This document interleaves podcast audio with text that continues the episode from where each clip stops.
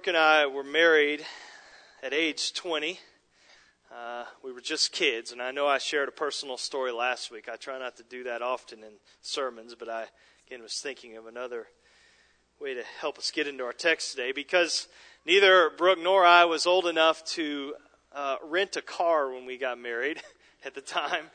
We either had to honeymoon somewhere where we could drive or we had to go someplace that had good public transportation. Uh, I know riding a bus is very romantic, but that's what we ended up doing. We ended up going to Park City, Utah, riding buses, walking wherever we went, a little small ski town in December. We were young when we got married and, and were there in Utah, naive, not very street smart. Had only been out of high school for a couple of years. Uh, one night when in uh, kind of the middle of our time there, we decided to splurge on a nice meal and went to this fancy restaurant right on the little main street in Park City. Dallas, I know, have been there a few times in Park City and had a little second floor looking over this pretty little downtown area. And after we were seated, the waiter came by holding this bottle of Evian water and asked us if we wanted any. And we're like, yeah, we'll, we'll save money. We'll just drink water. And so he poured that water and we we thought we were doing good. Well, we got our bill and we realized that we had unknowingly bought like this $25 $25 bottle of water. And we're like, uh, okay, I guess we'll skip a meal tomorrow. Um, well, we went back for our 10 year anniversary and the, the little, it's just a small little sleepy town. It hadn't changed much at all. I mean, a lot of the same shops and restaurants were still there and a little bookstore that we liked. And, the fancy restaurant was still there too, and we decided we would go back. Um, and so we laughed about the purchase of Evian water 10 years before, and we drank our free tap water instead that night. We had learned a little more by the age of 30 uh, than we knew at 20. Um, but the place hadn't changed. Uh, we had changed, though. Our lives were different, and, and I, if it was neat to go back 10 years later to the same place and to think about what's happened in our lives. How much had, had, had, had transpired. Within that decade, we had graduated from college together and moved to California, and I'd graduated from seminary, and, and uh, we moved to Georgia and to Baraka. We had three kids and, and had bought a house, and, and so we, we had changed a lot. We had grown up a lot in those 10 years. We even were able to rent a car this time, which was really nice. Um, but, but you've had those experiences of, of going back to some place that you used to live that is important to you, a, a place that means a lot to you, a place of beginnings, uh, going back to where it all began. And I remember it being that kind of experience for us. Visiting a hometown or a college campus or maybe the church where you trusted Christ as a young person. And, and when you go back, it reminds you of the way things were and it also is a way to, to kind of see what's, what's, how you've changed, what's changed, what's, what hasn't changed. And, and so it's very, it can be very helpful. Well, there's a version of that in our passage this morning. That the life with Jesus began for most of the disciples when they were fishing on the Sea of Galilee. We see this in Luke chapter 5 and Mark chapter 1, Jesus said to these fishermen, Follow me, and I will make you fishers of men. And they left their nets and they followed Jesus. And the next three years of these men's lives, they could have never guessed what it would look like. They, they, they, could have never imagined what it would be like for them. The places they went, the things that they heard and saw and experienced. Just overwhelming the highs and the, the lows, the successes and the failures, the setbacks and, and, and, and the progress, the opposition and the excitement, all of, the, all of that wrapped in there as they've, all that's transpired. And so just days before this episode in our text, their whole world came crashing in on them as Jesus this one that they had left everything to follow was arrested, was, was betrayed, arrested, denied by them, abandoned by them, crucified and buried. But then, three days later, up from the grave, he rose. And they saw him again and they touched him and they, and they heard him speak peace to them. We saw this last time. And so then Jesus told them, you go on ahead to Galilee and you wait for me. I'll, I'll come and I'll give you your next instructions there. And so they did. They went home. They went back to where it all began. And they waited for Jesus. And that's where we pick up the story here in John 21 today. Peter, John, five other disciples of Jesus are back where it all began, on the sea of the shore of Galilee, on the, on the shore of the Sea of Galilee, maybe the same spot of beach, because it seems to be that they knew where they would meet Jesus and where Jesus would meet them. And what in the world was going on in their minds as they came back there? As they wait, these, these fishermen, as we just read, they decide to go fishing. Something they've probably done very little of over the last three, three and a half years. So you can imagine the familiar sights and sounds and smells to, to hear that water lapping against that little boat and to smell that, that water that has been has filled their nostrils for years and years and years and to and to feel those nets. I mean just it must have been invigorating for these guys and, and, and this maybe the same beach, same body of water, same boat perhaps. Maybe this was Peter's boat, same net, same activity. But listen, they were not the same people. They were different. Everything had changed for them over the over this these years, particularly over the last few days. As we'll see in a moment, this encounter with Jesus it bears striking resemblance to the, their first encounter with him, as I mentioned, three years earlier, and we see it in Luke chapter 5. The, in both scenes, they're, they're out on a boat fishing but not catching anything. And in both scenes, the Lord, though they don't know that, they, He tells them to throw their net in a different place. And when they do, they, they, they, they haul in this massive, miraculous catch of fish. So they're very, they're very similar, but they're, very, they're also very striking differences because they're different now. We'll see Peter's response is very different. We'll look at that in a moment. But before, Jesus is inviting them to, to join him, to, to go with him, to leave with him, initiating his relationship with them, the beginning of their training. And now, three years later, Jesus is restoring this relationship, reinstating them for service, and is about to leave them. He's preparing them for his departure. As Jesus gets ready to launch these men into their life's work, something he's been preparing them for for the last three years. He brings them back to where it all began, and that's that Lombardi moment. Gentlemen, this is a football. This is who I am. This is why I came. That's what he's doing here. The ending of John, it, it is interesting, and I talked a little bit about this last week. And, but, but this, this last chapter of John has been challenged by some and critiqued by, by some, uh, quote, Bible scholars. The, the, because the climax of the book, John's Gospel, it comes, we saw last time with Thomas's confession, My Lord and my God. Everything has been leading to this. There's this, and then there's this fitting conclusion in the very last verses of John 20, the, where John lays out his purpose for writing his book, which just seems like the perfect place to put the quill down and close it and say it's finished. But then, but, but then we have another chapter.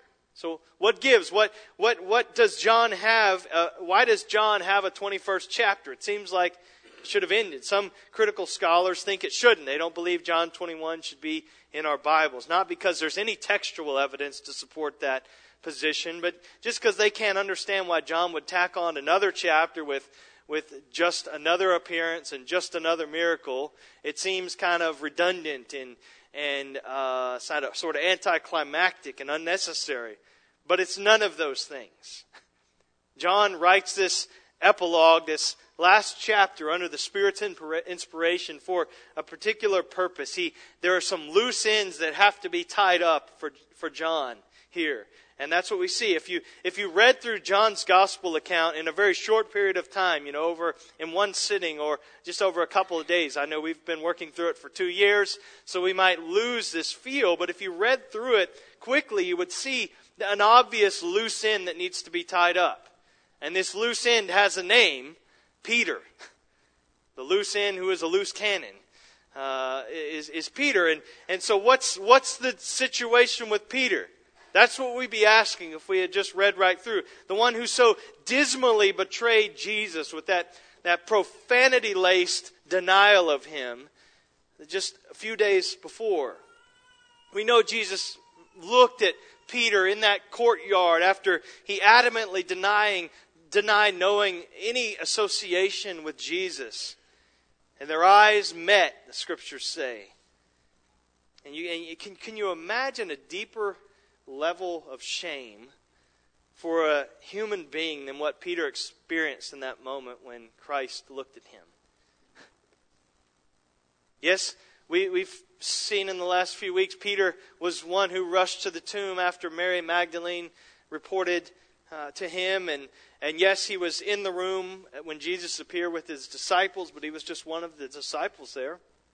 So the question is what's the status with Peter? How is the relationship now defined between Jesus and Peter? It doesn't look good. It hasn't looked good. And I think John understands this, and so under the Spirit's inspiration, he says, I'm not, I'm not going to let that just hang there. And so most of John 21, we'll see, it gives us information about Peter's restoration in, in terms of his relationship with the Lord and also the other disciples, but the focus seems to be more on Peter. So John 21 is more than, than uh, John simply saying, hey, let me throw one more uh, Jesus sighting in for good measure.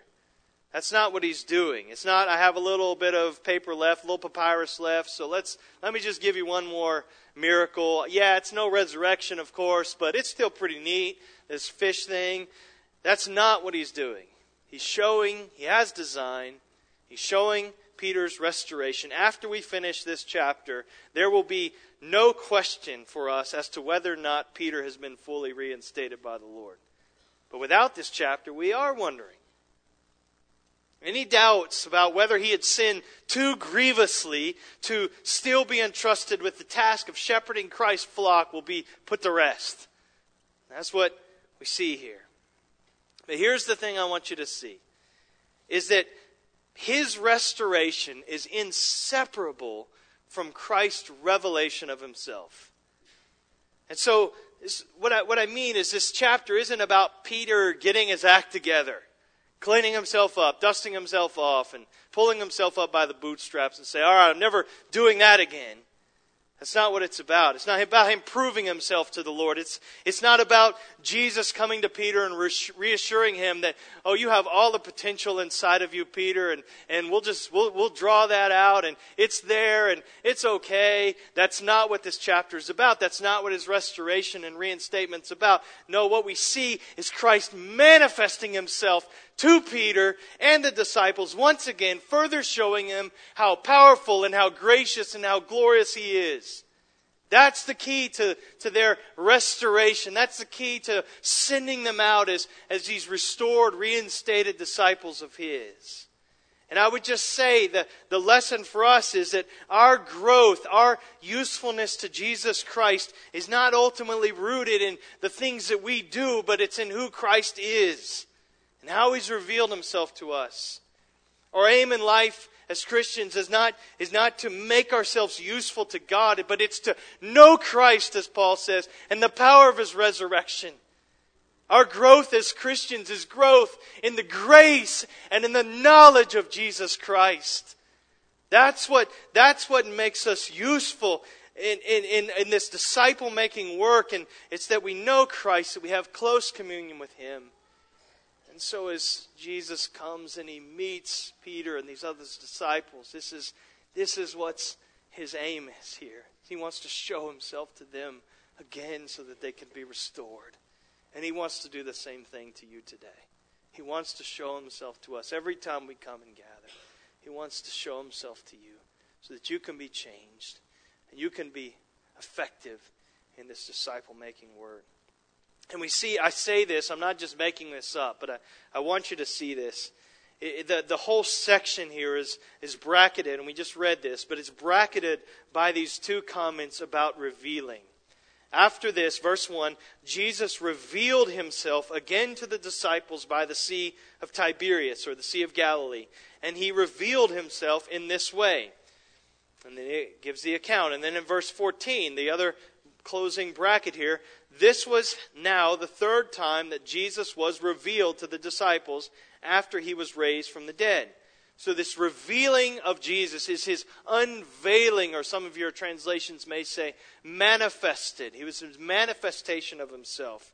This is more than simply an encounter or a sighting of Jesus. Like, okay, another appearance. It's more than that. It's more than simply he showed up and he appeared before them. No, no through his through his presence, through these circumstances, through the miracle, uh, through the breakfast on the beach, the disciples are given this deeper understanding of Jesus, of their relationship with him, of his purpose in their lives. He's revealing himself to them for them to be restored, for their faith to be uh, reinforced. They needed to see Jesus for who he really is.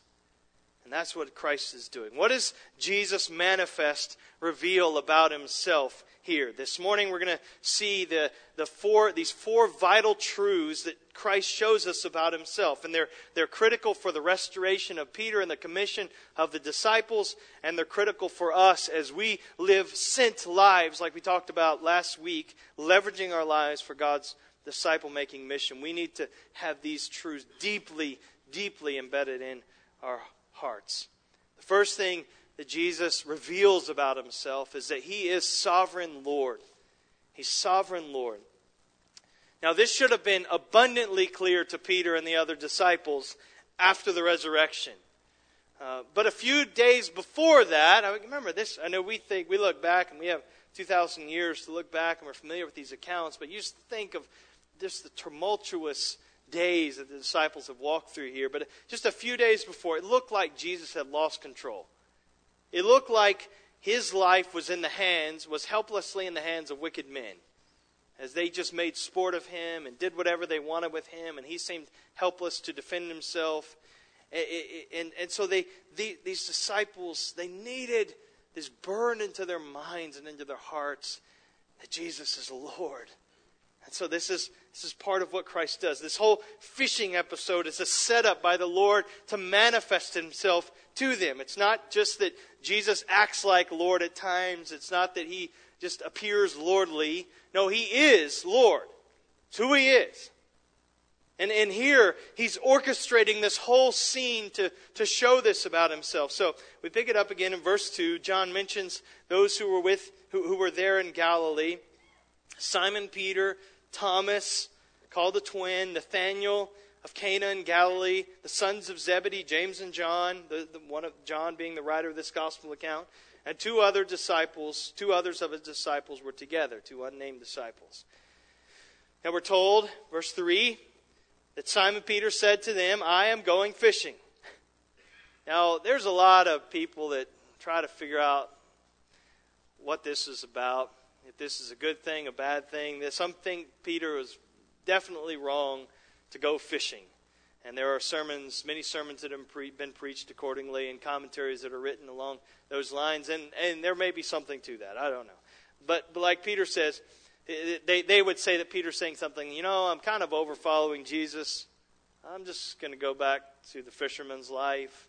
And, or at best, he's just kind of wasting time when he should be doing using his time in better ways than going out fishing. So there are some that see that happening here. Others use this episode to, to hold up Peter as this great glowing example of an, of an, of an example of hard work and, and not being idle. He's busy, he's earning a living, he's providing for his needs, and, and he's not squandering time just twiddling his thumbs waiting for Jesus to get back. And so some, hey, Peter's a, this hero. And I, I don't know. I don't, honestly, I don't think either of those are the point here. Uh, I, don't, I don't think that I could make a strong case either way. I would just say, remember, fishing was his profession. This is, this is all he knew before Christ. So now he's back home. He's waiting for Christ to show up and to summons him to his next task. And he says, I'm, I'm going fishing. And the rest of the fellows say, Hey, we'll go with you. And so they get in a boat, they push off, and they go out in the Sea of Galilee. They fish all night long, and they catch nothing, verse 3 says. Then verse 4 just as day was breaking, so low light, just those beginnings of the day, Jesus stood on the shore, yet the disciples did not know that it was Jesus, in part probably because it's still pretty dark, and, and they're also about 100 yards off the shore, uh, verse 8 says. and maybe there's you know that kind of mist that often happens in the mornings at lake, and maybe Jesus is kind of disguising himself. He doesn't want them to know who he is, so he's just kind of keeping his head down. Uh, I, I know on on my day off, I've run into some of several of you wearing a, a baseball cap and you know kind of grubby work clothes or something like that. I see you in Home Depot or something on. Uh, my days off and I can walk up to you and start talking to you and you look at me like I'm crazy because you have no idea who I am. And I, it's very, it's, it comes in handy at times. I can be, uh, I can be invisible to, to some of you just by putting a hat on. Um, so, so maybe, maybe Jesus has done this by design, but anyway, they don't recognize him. Verse 5, Jesus said to them, Children, do you have any fish? Now, he's not talking down to them. You could translate this, fellas or boys, do you have any fish? They don't, they don't recognize his voice either as he asks this question. They, so they answered him, no. Verse 6, he said to them, Cast the net on the right side of the boat, and you will find some. So they cast it. Now you have to wonder at this point kind of what's going through their minds, this stranger on the shore that they don't know is hollering out to them. They've been fishing all night and trying, throwing the net all over the place, not catching anything. And this guy, you know, tells them, "Hey, you might want to try the starboard side here, and, and, uh, I think you'll you'll catch some fish." So we don't know their attitude toward the stranger's command, uh, but we just know that they did it, and, and they get this huge catch, just like in the Luke episode. Verse 6 So they cast it, and now they were not able to haul it in because of the quantity of fish.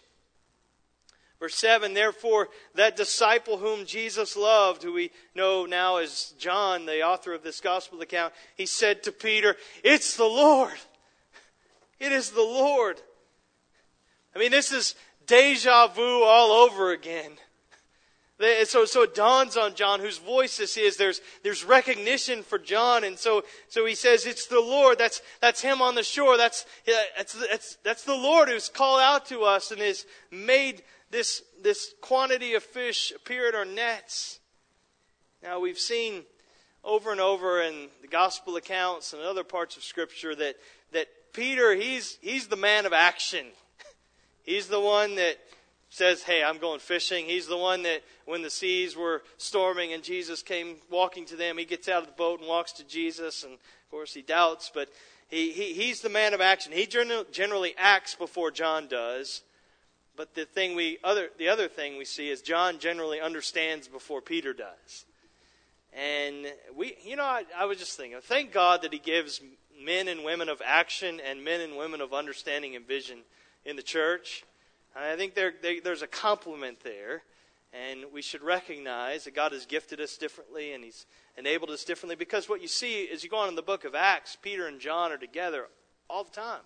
And they're preaching and teaching and ministering together. Very different men with complementing gifts and personalities. All right, that's a rabbit trail. Verse 7 When Simon Peter heard that it was the Lord, he put on his outer garment, for he was stripped for work, and threw himself into the sea. What a great picture. I think the scene from Forrest Gump coming in is he's coming in on the shrimping boat and and uh, and he sees Lieutenant Dan on the dock there in the harbor and that's Lieutenant Dan and then he just takes off in the water the boat's still moving and crashes uh, this, this is Peter's reflex to get to Jesus as quick as he possibly can I'm, I'm in. I'm going. Eh, now, as I read that, eh, maybe to you, I mean, this is how I think as I've been thinking about this. Is there anything strange to you about verse 7? when, when, when, when I've known people and when I've done this, suddenly decide to, that I need to jump in the water, maybe to rescue somebody or some kind of emergency, the first thing I do is shed clothing, not put stuff on. And, but that's what, that's what Peter does. The text says Peter was stripped for work. The, the word there is gumnos in Greek. It, it means he was nude or naked. Now, it couldn't mean that he was in his skivvies. Probably was the case, in the loincloth or something like that. But he was unencumbered with the, that large robe so he could work the nets. And, and, and so he's, he's down there. But in either case, Peter's not completely dressed when he's fishing. But when he decides to go to Jesus, he covers himself. And then he jumps in the water. It's not to keep himself warm. It's not, not because it's going to help him swim by any means. It's not because if he doesn't take it with him, it's not going to get there because the guys can bring it in the boat. He covers himself. Now, this word, and there are other words, uh, synonyms uh, for naked, they're, they're most often used in, the context, in, in, in scriptural context in, in, in, to deal with sin and shame.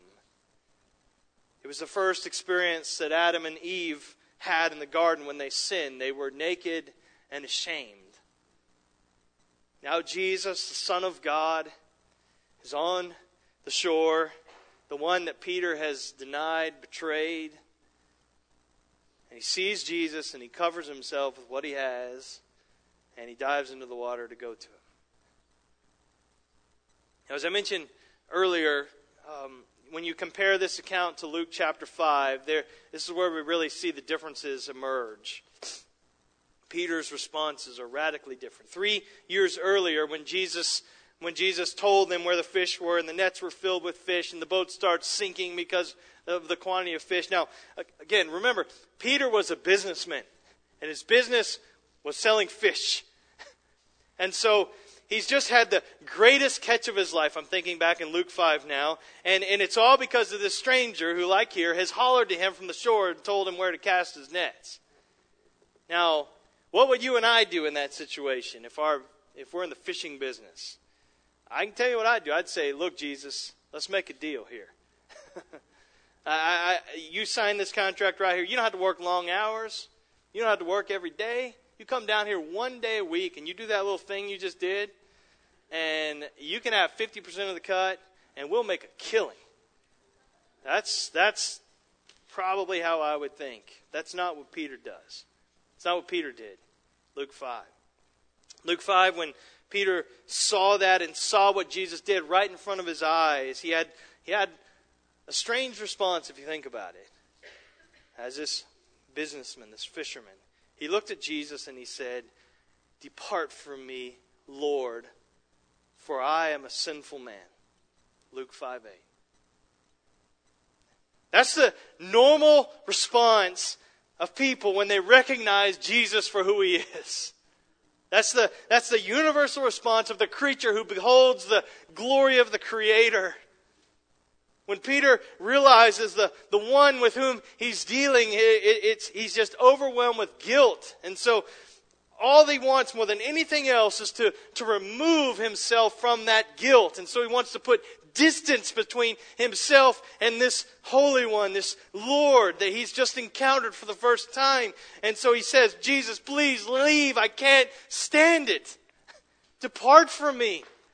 For I'm a sinful man. Our basic nature is to put as much space between Christ and ourselves and our sin as we possibly can. And that's how Peter reacts early on in the ministry of Jesus. That's not what he does this time. This time, when he has so much more to be ashamed of, so much more to be embarrassed by, instead of trying to put distance between himself and the Savior, he dives into the water and swims as fast as he possibly can to get to Jesus. he can't wait to get to the seashore where Jesus is. He's not about to wait on the boat to row to shore and it's being slowed down because of this net dragging all these fish that they can't get the net in the boat. So he jumps in the water immediately and swims. But listen, this is what I want you to see here in these first seven verses. Is this miracle, this scene is, is pressing home this a powerful reality for Peter and the disciples and for us. He's not simply better than most at making bad situations better. That's not who Jesus is. He's Lord. He makes something out of nothing. He, he's driving this home to them and to us. You can't do it. You can't, you can't, you can't. I can. This is what he wants his disciples to really get who he is, what he's able to do. These fishermen, they can't do the very thing they're supposed to be really good at. They're professional fishermen. They can't catch fish, though, without Jesus' involvement. One commentator said in the, in the Gospels, the disciples never catch fish without Jesus' help. so Jesus, he's pressing home what he taught them in the upper room. You remember this. I'm the vine, you are the branches. Abide in me, for apart from me, you can do what? Nothing. Nothing. But the converse is also true. With me, nothing is impossible. Because he's sovereign Lord, there's, there's no area of life that's outside the, the realm of Christ's lordship. What an encouragement, what comfort, what fear, what hope this gives to us. And as we, as we go out on mission for Christ, as those that have been sent into this world, as the Father sent Jesus, so we have been sent by Christ into this world to make disciples of all nations. And as we encounter oppositions and we suffer for his name's sake, we have this assurance that we go out we need to know this that Jesus Christ, you are Lord. You are Lord of all. And that's, that's what the disciples, that's what Peter needed to really get. It wasn't, again, to come in touch with himself. It wasn't to see how deep down he was really a good guy. It just, just who just made a mistake. No. He needed to see who Christ is, to be changed by him. That's what we need. Second, he's sovereign Lord. Jesus is also loving servant. Loving servant. They're going to come quicker, don't worry. Verse 8, 8 to 12. But he's just displayed his unrivaled, unstoppable, unlimited, sovereign authority as Lord of all. And now he displays his willingness to stoop low and serve. And he becomes the camp cook and serves these guys breakfast. Verse 8 The other disciples came in the boat, dragging the net full of fish, for they were not far from the land, but about a hundred yards off. Now I'm thinking, uh, this is my little sarcastic mind. Yeah, we got it, Peter. You just go on. We'll get the boat and the fish. You just go on. We got this. You get your stuff. We'll get everything else. This is how. Yeah. Anyway, but it doesn't say that they complained, but I can imagine that they might have thought that. Um, when they got out on land, they saw a charcoal fire in place with fish laid out on it and bread. What a scene! This is the scene that speaks to us.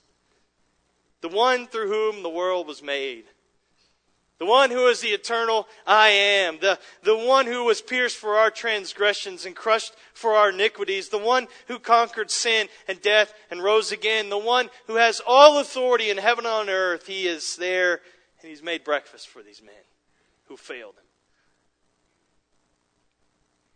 There's this charcoal fire. Now again, when you read a detail like that, you, you gotta ask, why is, why does John say that?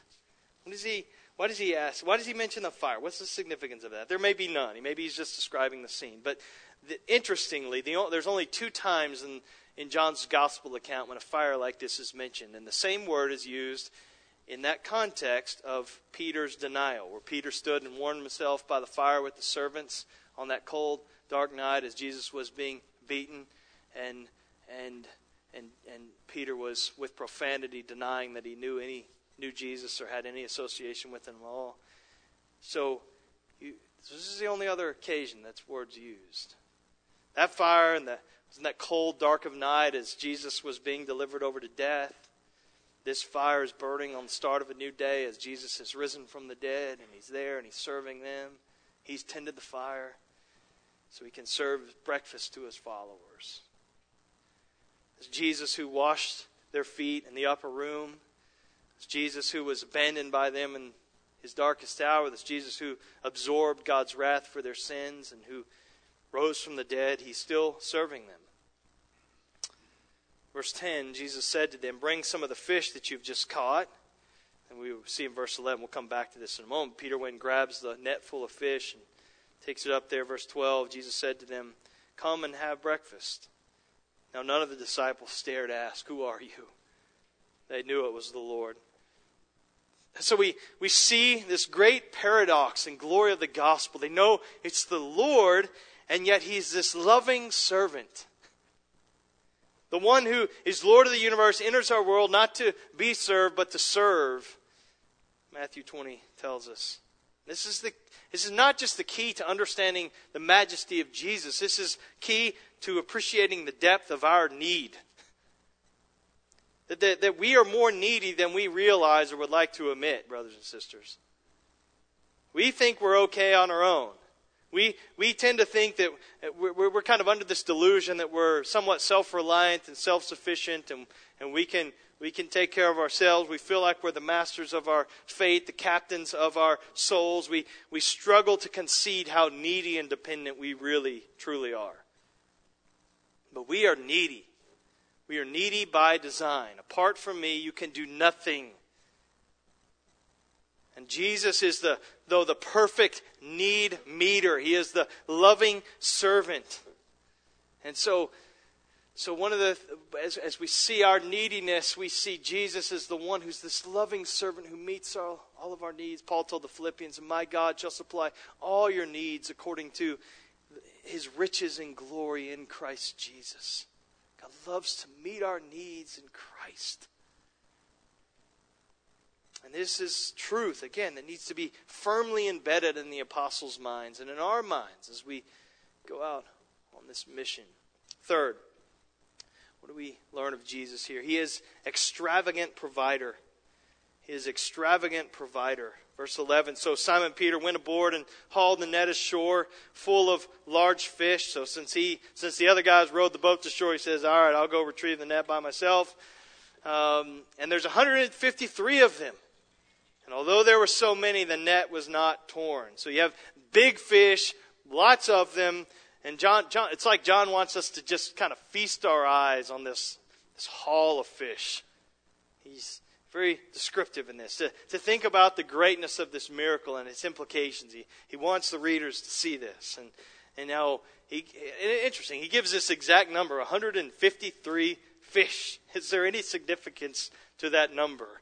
Uh, can, can, why, why did just say the net was full? Now, there have been there are some giants in church history who have offered what I think are some rather bizarre uh, reasons for this number 153 and interpretations of this. Uh, Jerome argued that there were uh, 153 total species of fish in the world, and so this is one of every kind of fish. And he said, well, this represents every nation and the gospel going out, every tribe, tongue, and nation, and, and the nets of God's rescue never breaks. It's strong enough to, to, to for the catch. And uh, okay, uh, I, don't, I don't think that's the point. There are more than 153 species of fish we now know. Um, others have tried other numerical explanations. 100 represents the Gentiles, 50 represents the Jews, 3 the Trinity, and so trying to come up with some number or or eschatological interpretations. There are there are some that said no, they're just simply trying to divide the fish, and so they had to count so they could could make sure everybody got the same number. The challenge with that is it's not indivisible by seven, and so somebody got short of the fish. Um, others say that you know the reason is just it's just his record-breaking catch and and they just wanted to see how many fish they caught for for the books. I mean, these guys are fishermen. Fishermen count fish, don't they, Mr. Olden? you don't ever have a big catch and say, you know, I don't know how many I caught today. You know exactly how many you caught today and how much they weighed, and and I'm inclined to think that's probably why it's there. I think I think the, the, the whatever the case, what this shows is this is not mere subsistence provision. This is proof that Jesus is able to do, Paul tells the Ephesians, exceedingly far more abundantly than all that we ask or think. He is, he is an extravagant provider. And the extravagance of, of this miracle, it's an echo of Jesus' great promise in this gospel account of John. I, I have come that you may have life and have it abundantly, not just a little bit, but abundant, full, vibrant life. He underscores this same truth in his first letter that the Apostle John writes. He says, See, behold, get this, don't miss this, what manner, what kind of love the Father has given to us that we should be called children of God. And so we are. The, love of God towards his people is a, a love through the Son that knows no limits. God is the, Christ is an extravagant provider and giver. We think God only blesses us in kind of half measures and just reluctantly doles it out a little bit just to kind of get us by. That is not who our Lord is. He is not stingy like we think He is. That, that, that, so, what does that mean for us? Well, just you take it into the realm of prayer. Let's not be guilty of praying small prayers to the stingy God of our own imagination. When He calls us to pray big prayers according to the God of Scripture. Philip Brooks said this about this kind of praying. He said, Pray the largest prayers. You cannot think a prayer so large that God, in answering it, will not wish you had made it larger. Pray not for crutches, but for wings. And so, as you pray for yourself and for your family and for this church and for, the, for our mission outreach in this community and around the globe, pray that God would do through us what is humanly inexplicable. We can be like the disciples who we, we, we, we want to pray for 200 denarii that will just kind of barely meet the needs of, of the moment. And Jesus says, No, pray for loaves and fishes that are more than you ever could eat. This is what he is willing to provide so that he gets all the glory. So pray. Pray large prayer for the conversion of many souls. Don't give up praying for the lost in your family and for this for your neighbors and for for for this community and for the nations. Pray for the revival of his church. Pray for marriages that humanly speaking seem hopeless. Pray that Christ would redeem them and restore them. He is able. Pray for Christians who are just drank the poison of the world and are just seeped in worldliness and living for themselves. Pray that they would repent and be radically changed. Just pray large prayers. Jesus is not stingy, He is an extravagant provider. Fourth and finally, Jesus intimate friend. Verse 13 Jesus came and took bread, took the bread, and He gave it to them. So with the fish. I mean, just the, the meal itself is a, is a lesson for the disciples and for us here. That the meal is, is more than just sharing food and having a meal. This is, this is an act of fellowship with God. Here is Jesus, the Son of God incarnate, dining with these men on, on this beach, confirming the fellowship of the, of the past. And despite their desertion, that, that he, he's assuring them that he, there is this intimate friendship that goes on into the future. This little meal, Jesus is strengthening his bond with these disciples and preparing them for the work that lies ahead. And so, just say true discipleship, true effectiveness and service and mission, it, it rests upon the same point our communion with Christ. Oh, as the hymn writer says, oh, for a closer walk with God. That should be our prayer. God, help me walk closely with you. Help me to know you, to love you more. Uh, that's, that ought to be our constant prayer. We saw this last week. Jesus said, As the Father sent me, so I am sending you. He doesn't tell Peter and the other disciples, As the Father sent me, I was planning on sending you, but because of your failures, I'll have to have to do something else. Now, Peter, the other disciples, they needed, they needed restoration. They needed to be reinstated. And the key to that was that they needed a deeper understanding of who Christ is. Not, not, it doesn't say, he's not the encouragement is not to look horizontally to see how I stack up next to other brothers and sisters. Well, I'm better than them. Okay, I'm not quite where, the, where he's at, but uh, you know, I, can, I, think I could get there. It's not looking inside, what kind of reserves of, of, of strength I can muster up in myself. No, it's looking to Christ. So you need, I need, you need, you need me manifested to you. You need to see Jesus as He's revealed Himself in power and grace and glory. I just say to you, do you need to be restored? Do you, do you, has your life kind of drifted off course, off the rails? Rather than loving Christ and living for his mission, are you loving the world and living for yourself? Do you wonder if you've been set aside by Jesus and you can never be effective in his service again because of your sin or because of wandering and straying? The answer and your hope is not in, again, it's not in looking in yourself, it's not in looking at others. It's you need to see Jesus. Seeing him this is right in line with John's purpose. You need to believe in him more and then experience more of his abundant life. That's John's burden in writing. That's my it's been my burden as I've been praying for myself and for this church over the last two years, working through this account. So we need to beg the Lord, Lord, revive, revive my heart. Oh, revive me, Lord. To give to give a to, to give us a clearer vision to see like what John saw. It's the Lord. It's the Lord. And then to jump off the boat and swim after him, not look back. That's what Christ would want of us. We gotta, we gotta go back to where it all began. Revelation 2. Turn there with me. Revelation 2, we, we see this appeal. Revelation 2, the, the ascended Jesus is writing letters to, to different churches, and he's writing through the Apostle John. Again, and one of the first letter that goes out is to the church at Ephesus, and he's urging their restoration. He's exhorting them to, to go back to where it all began. They had many things going for them. They were busy. They were a busy church. They were, they were active. They were orthodox. They were, they were discerning. They weren't wimps. They, they could stand up under suffering and persecution, but they were missing the point.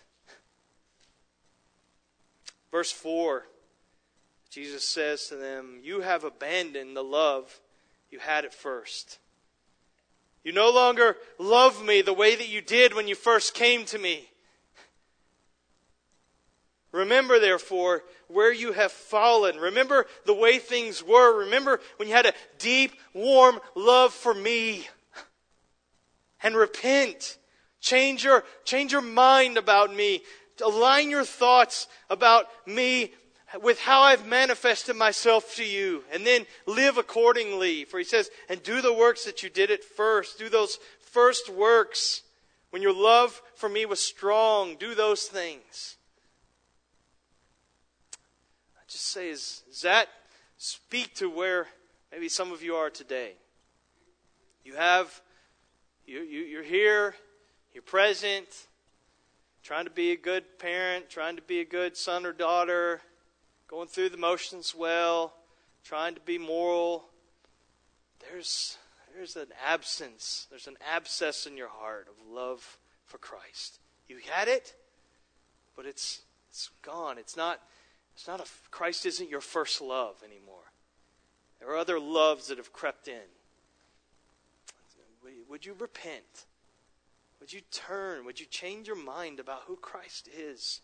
And then act in accordance with that. Be restored, brother and sister. Christ offers that. This is, he, this is an invitation to you. You can know that once again. James 4 8 expresses this thought very well. He says, Draw near to God, and he will draw near to you. Did you draw near to him today? Let's pray. Lord Jesus, we, we, we beg you still for eyes to see you. Um, we, we say the name of Jesus. We sing about the name of Jesus. We're going to sing about it now. We're going to sing of who you are. And, and even as maybe words that were lost in the sermon would be, would be heard and, and embedded in our hearts as we sing to one another now and to you, we would we would better understand who you are, believe you more deeply, and live more of the life that you've called us to, Lord. Father, if we've if there's just this profound apathy in our hearts towards you, God, we, we beg for your mercy that you would grant to us repentance. That we could we could do again the works that we once do, those those works that demonstrated that you were our first love. Would you would you work that in us, we pray in Jesus' name? Amen.